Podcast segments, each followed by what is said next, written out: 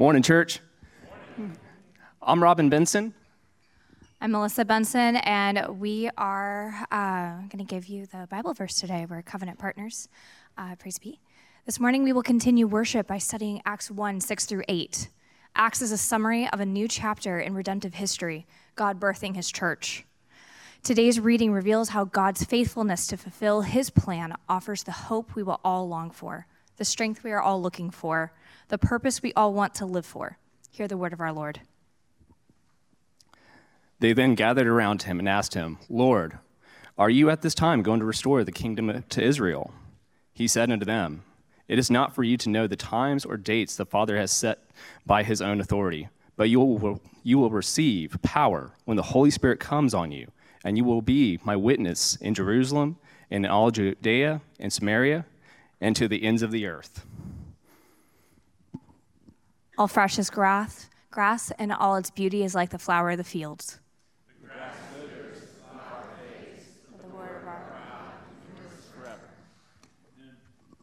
Thank you, Bensons. Uh, welcome, church. Good morning.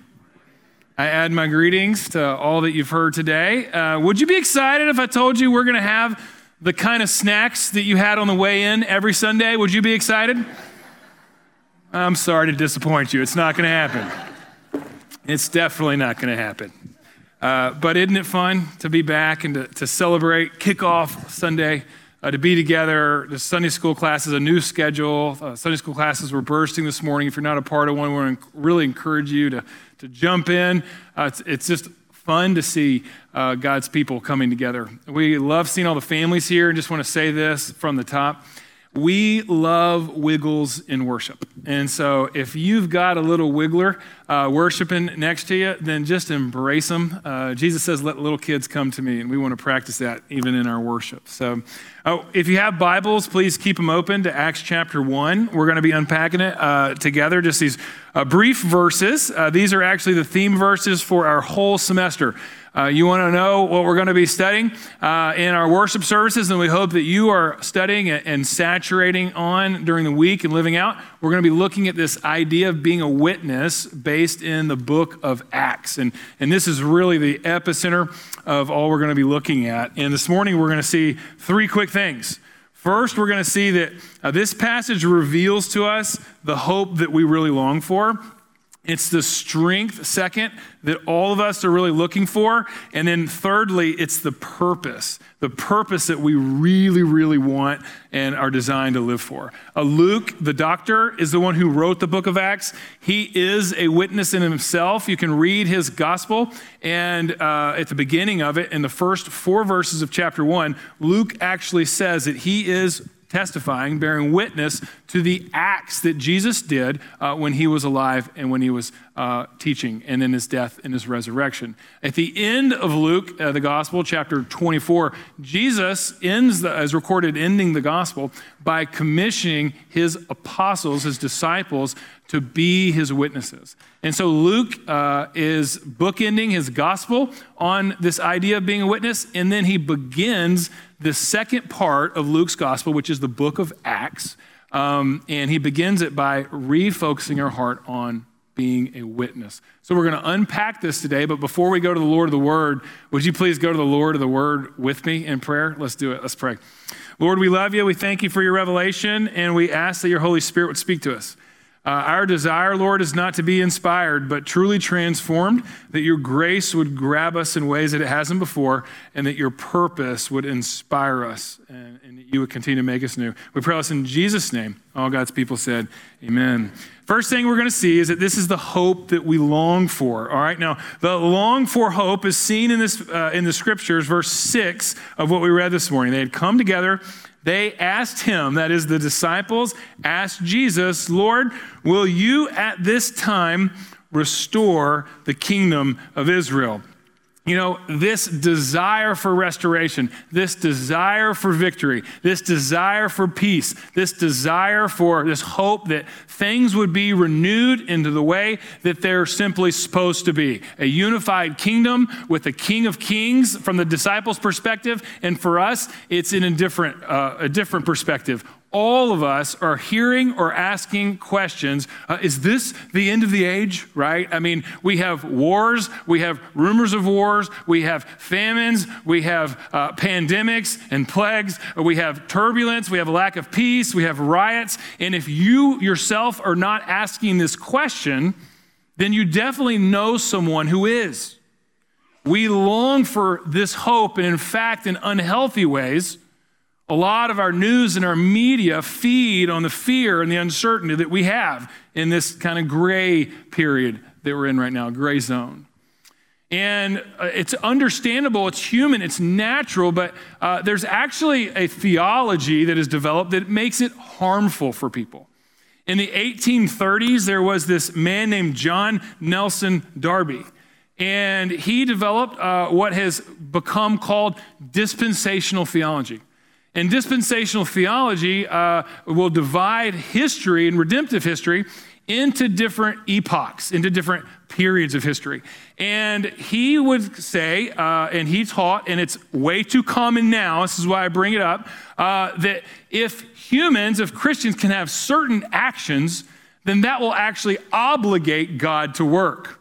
It's anti covenantal it's a distortion of Scripture, and it feeds fear and anxiety more than it does faith because it hinges all of history on the actions of humanity. So if we align with a certain country and we fight for it and destroy its enemies instead of love our enemies, if we seek to do something like rebuild a temple and reject the fact that Jesus says, I am the temple, and that in the new heavens and the new earth, there is no temple when Christ comes back, and it, Jesus Christ is the temple. It's really clear, but it ties to humans' actions in a way that obligates God, and it actually distorts the way we're called to love people. It's much like Jonah in the Old Testament, who was called to love the enemy of Israel, Assyria, capital of Nineveh, but he was so nationalistic and so racist and so classist that he went the opposite way that God called him to go, and he refused to bear witness. But the point in bringing all this up, well, of course, God got him where he's going because God's plan is going to go forward whether he uses you or not. You believe that? It's true. God did it. He used a whale for Jonah. I don't know what he's going to use for rebellious hearts today, but I hope it's not a whale. That would be awkward, right? Coming out of the river walk, that might hurt our economy a little bit if we got whales jumping and spitting people out at uh, little Casaria over there. It's like, whoa, all right. It's not going to happen. But God's going to accomplish his mission. And it's feeding on this irrational, I mean, not this understandable hope, this desire. Lord, when are things going to be made right? When are you going to come back like you said? When are things going to be made new? And the disciples asked Jesus, Now is this the time? Is this the time the kingdom of Israel is going to be restored? And Jesus doesn't rebuke them, He doesn't shame them. He doesn't say, Well, you still don't get it even now that I've risen from the grave. He just refocuses their hearts. The focus isn't on the land of Israel, the kingdom of Israel, but the king who has risen out of the ground of the land of Israel, conquering the grave, who has defeated death, who took the curse and wants to give blessing. In the time of God bringing his purposes to bear are not for humans to know. It's exactly what verse 7 says. Look down. Jesus said to them, It's not for you to know times or seasons that the Father has fixed by his own authority. God has fixed the end, he's fixed the future. He is working all things according to the counsel of his will and purposes. And let me tell you something in a world that's more and more exhausted and more and more anxious, with more and more control freaks, that's good news. God's got this. His, the whole future is based on His faithfulness, His planning, and He will bring to fruition what He has promised. And there's a lot of freedom in that. It gives us the hope that we're longing for. We acknowledge it simply by saying, God is sovereign. And we get to surrender and trust His sovereign grace and trust that He is ruling history, His story. It doesn't always look easy or feel easy, but we know that God is good. In a forever changing world, we know God's character is unchanging. And God has a plan. We can seek first his kingdom, seek first him, and trust that everything else will be added. And this is what the last part of this section says if you have your Bibles open. We didn't read it today, but Jesus ascended into heaven, and while they were gazing there, men in white robes said to him, Listen, men of Galilee, you stand looking into the heaven. This Jesus, pay attention, who was taken up from you, listen, into heaven, pay attention, he'll come again in the same way you saw him going to heaven on clouds. And that language is directly taken from Daniel chapter 3, verse 13 to 14. And Jesus, in the, uh, uh, his messengers, his angels, are intentionally refixing our hope on God's sovereignty in his story, in his grace.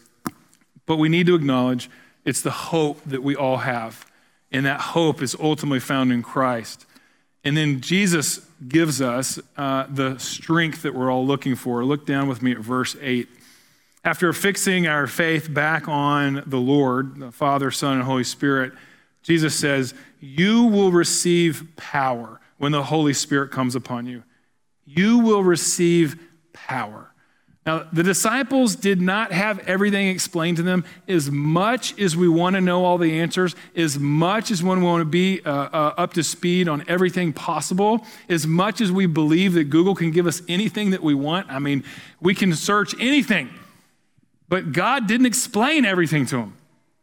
God is far less interested in you having all the answers than he is in you knowing that in Christ you have the power you need to live the purpose that he's created you to do. He says you will receive power. The strength that they needed would come from God's Spirit. Externally, there are pain, there is pain, there is persecution, we have problems in this world, but God's people have the power. And that power is the Holy Spirit. And just a quick overview of just a few promises that God's word gives us about the Holy Spirit. All right? Promised by Jesus in John 14, a foretaste given to his disciples when he breathed on them in John chapter 20.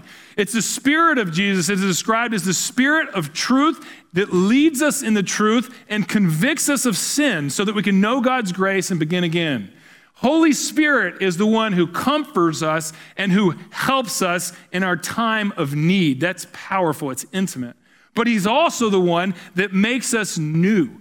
He conforms us more into the image of God. And Romans chapter 8, verse 13 says that the power that raised Jesus Christ from the dead, His Spirit lives inside of you. Do you believe that resurrection power resides in the hearts of all who trust Jesus.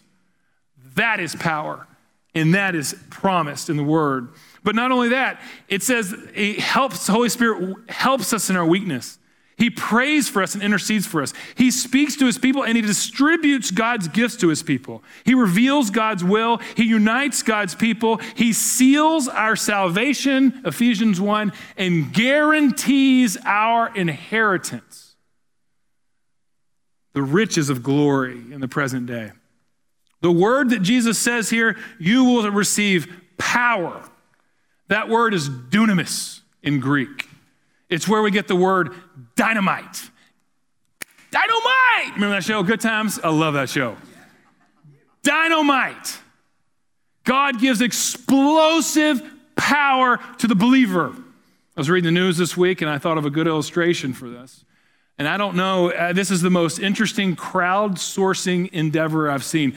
But the Ukrainian army is crowdsourcing their weapons. You can actually pay to have a message written on a missile that is going to be shot at the Russians.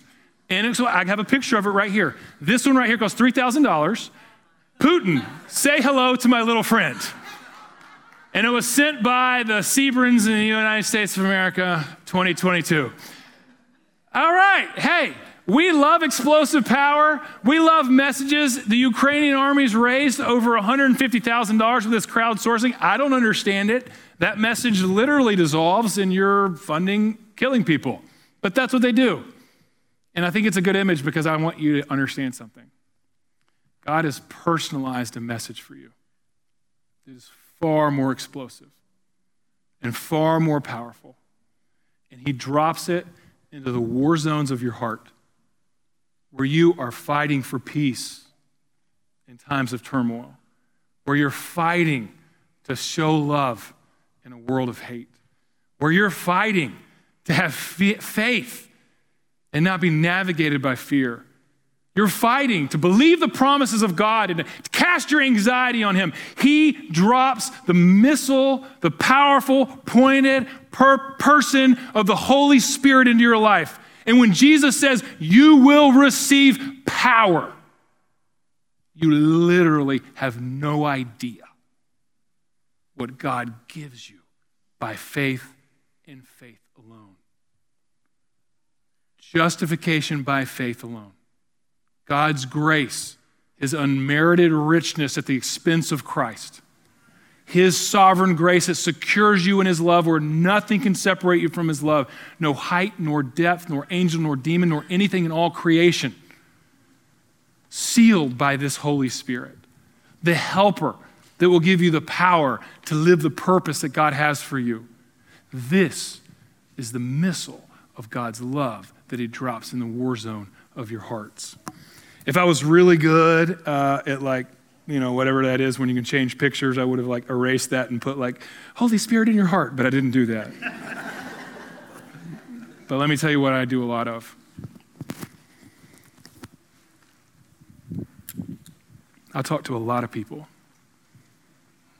that are experiencing carnage in their life because they're looking for power in all the wrong places. A week doesn't go by when I don't talk to people who are medicating through the pains of life, who are choosing to try to numb pain with alcohol or make it through troublesome and trialing, trial seasons by just watching entertainment, trying to disengage any way they can. People who are killing themselves, killing their families and their marriages because they're so insecure They've got to produce and perform and achieve. And they're just living by this scoreboard that'll never be enough and it will never be a win, and it's killing them here. You see, true power, it isn't found in anything in this world, anything that you do, but it's found in God's grace for you, His love that is shown and dwelling inside of you when you choose to believe in Christ. This takes us to the third point, and that's the purpose that we all long to live for. Now, I need you to understand something when we talk about witness, all right? God doesn't need you. God doesn't need you for his mission. God doesn't need you for his work. God loves you, and he's chosen you, and it's best for you. You will find your highest and best in life when you learn to participate in his mission. It's a gift to you. And his mission is, is to be a witness. In this powerful picture of purpose, one of my favorite places is in Scripture is in Acts chapter 20. Uh, this verse where Paul is giving his testimony. He says, I don't count my life as any value or as precious to myself, but if only that I may finish the course and the ministry I've received from the Lord Jesus to testify to the gospel of the grace of God. That is, to bear witness. Paul's priority and the priority of Christians in general, disciples of Jesus, when we encounter resurrected Jesus and we put our faith in him for salvation and his spirit lives inside of us, then we get to testify to God's work. We get to testify to God's character. We get to testify to how God's grace has touched our life. And, and that is being a witness. Look, look at this. Uh, that's what he says. You will receive power when Holy Spirit comes upon you, and you will be my witnesses in Jerusalem, in all Judea, and in Samaria, and to the ends of the earth. When God's grace grabs you, you cannot really help but to go. Think about the woman at the well in John 4. She was grabbed by God's grace and rather than define herself in her shame from her sin, she went to the village and told everybody about this love that she encountered. Think about the demoniac in Mark chapter 2. in exile from all civilization because of the demons, literal demons that lived inside of him. So many they were just called legion. When Jesus healed him, he wanted to go with Jesus, and Jesus said, No, no, no, no. Go back and to tell your family, tell your community all that the Lord has done. You encounter God's grace, His healing power, and His love. You just go and you tell people who God is, what He has done.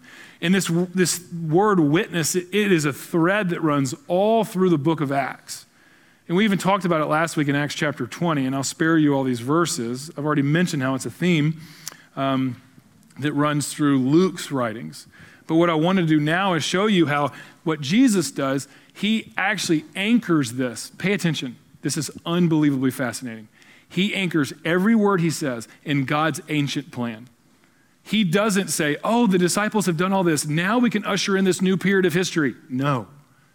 God is executing his plan and he wants to use his people. Look how he does this. Uh, you will receive power. Now go back and you can read Isaiah 32 15, and you will see that the Spirit being dropped on God's people, given to God's people for the power of his purposes, it's part of God's ancient plan. You'll receive power Second, to be my witnesses. This language comes from Isaiah 43, verse 10. And God calls his people to be a witness in line with the servant. But this is his ancient plan to receive power, to be a witness. And in Isaiah 49, 6, he says it's too small of a thing that this light is to only shine for Israel. Don't hide it under a bushel. No, the prophet says it needs to go for all the nations. So Jesus is explaining how this new epoch of history that is rooted and based in God's faithfulness and God's work alone is now giving a new power, a personal power in the spirit, and this purpose. Not a purpose like God needs you, like, please execute. God's not in heaven going, come on, guys, please listen. Would you listen so that I can accomplish my purposes on this world? He's not doing that. He's telling us, I'm doing this. I'm doing a new thing and I want to use you. I want you to experience the dignity that you're designed for, the hope eh, lived out, embodied that you're created for, that my grace touches you in. A biblical witness is just the same idea of, being, of testifying in a, in a courtroom. You're paying attention to the facts of history, right? Jesus lived, he was crucified, he died, he rose again. The character of God, he's good, He's loving, He's faithful, He's promise keeping, and His purposes are going to go forward. It's, it's the, you testify to the grace in your life, the own conversion, and all through Acts, the encounter with the risen Jesus. We testify about his grace grabbing us. It's by grace we're saved, not of works, so no one can boast. It's a free gift of God, and I want to share it with you. You know, you say to me, Mitchell, you don't understand how timid I am. You don't understand. It's very difficult for me to be a witness. You don't know who you're talking to. God doesn't want to use me. Let me encourage you. You're actually really good at being a witness. How many times this week have you told somebody something that you ate that was really good and you're like, man, check out this food that I had, this restaurant that I ate with? You're good at it. How many of you all have been converted to a? I have a whole thing, uh, I don't have time about a Netflix series that I've been, or it's like Hulu, I think, I don't know. Uh, the, a new series that is like really just engaged me and I tell, you tell people about it, right? I love this. How many of you have posted anything on social media, whether you've snapped your location, posted something on Instagram, put something on Facebook? That post is a proclamation. That's you being a witness to an act of history, to an experience. And all you really need to do to find the purpose that God has for your highest and best, your fullness of life, is to make a small pivot from your current practices that are about you and your experiences and allow the lavish love of God in Christ to wash over you, abiding in Him, that the gospel nutrients will come in and through your soul and bear fruit through you by just testifying to His grace.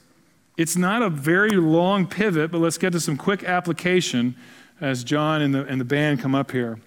First of all, the sermon, I really want you to rest in God's sovereignty. You can have peace. You can trust in him and his sovereign plan. Hebrews 13, it's an unshakable kingdom. And no matter how much the world shakes, God's kingdom will not rattle out, fizzle out. There will be no rubble. It will endure forever. It's eternal. Secondly, God's Spirit dwells inside of believers, and it's explosive. It's explosive power for true hope, but really abundant life. I want to encourage you to tap into that power in your life in Christ. Stop settling for just crumbs and stupid stuff. Third, share stories. Share stories of God's glory.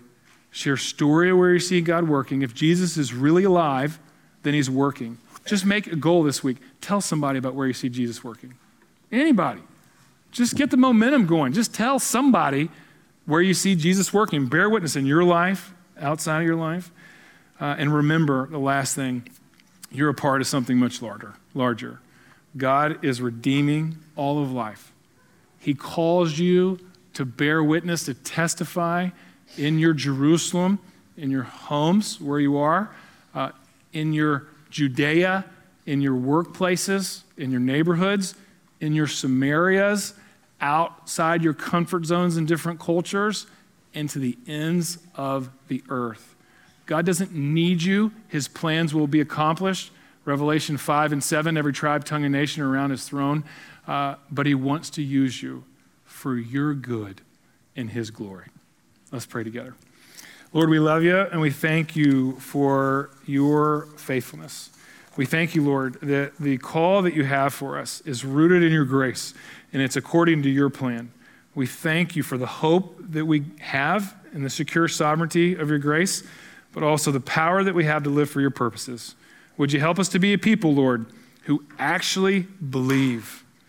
Jesus, help us in our unbelief, we pray. In Jesus' name, amen.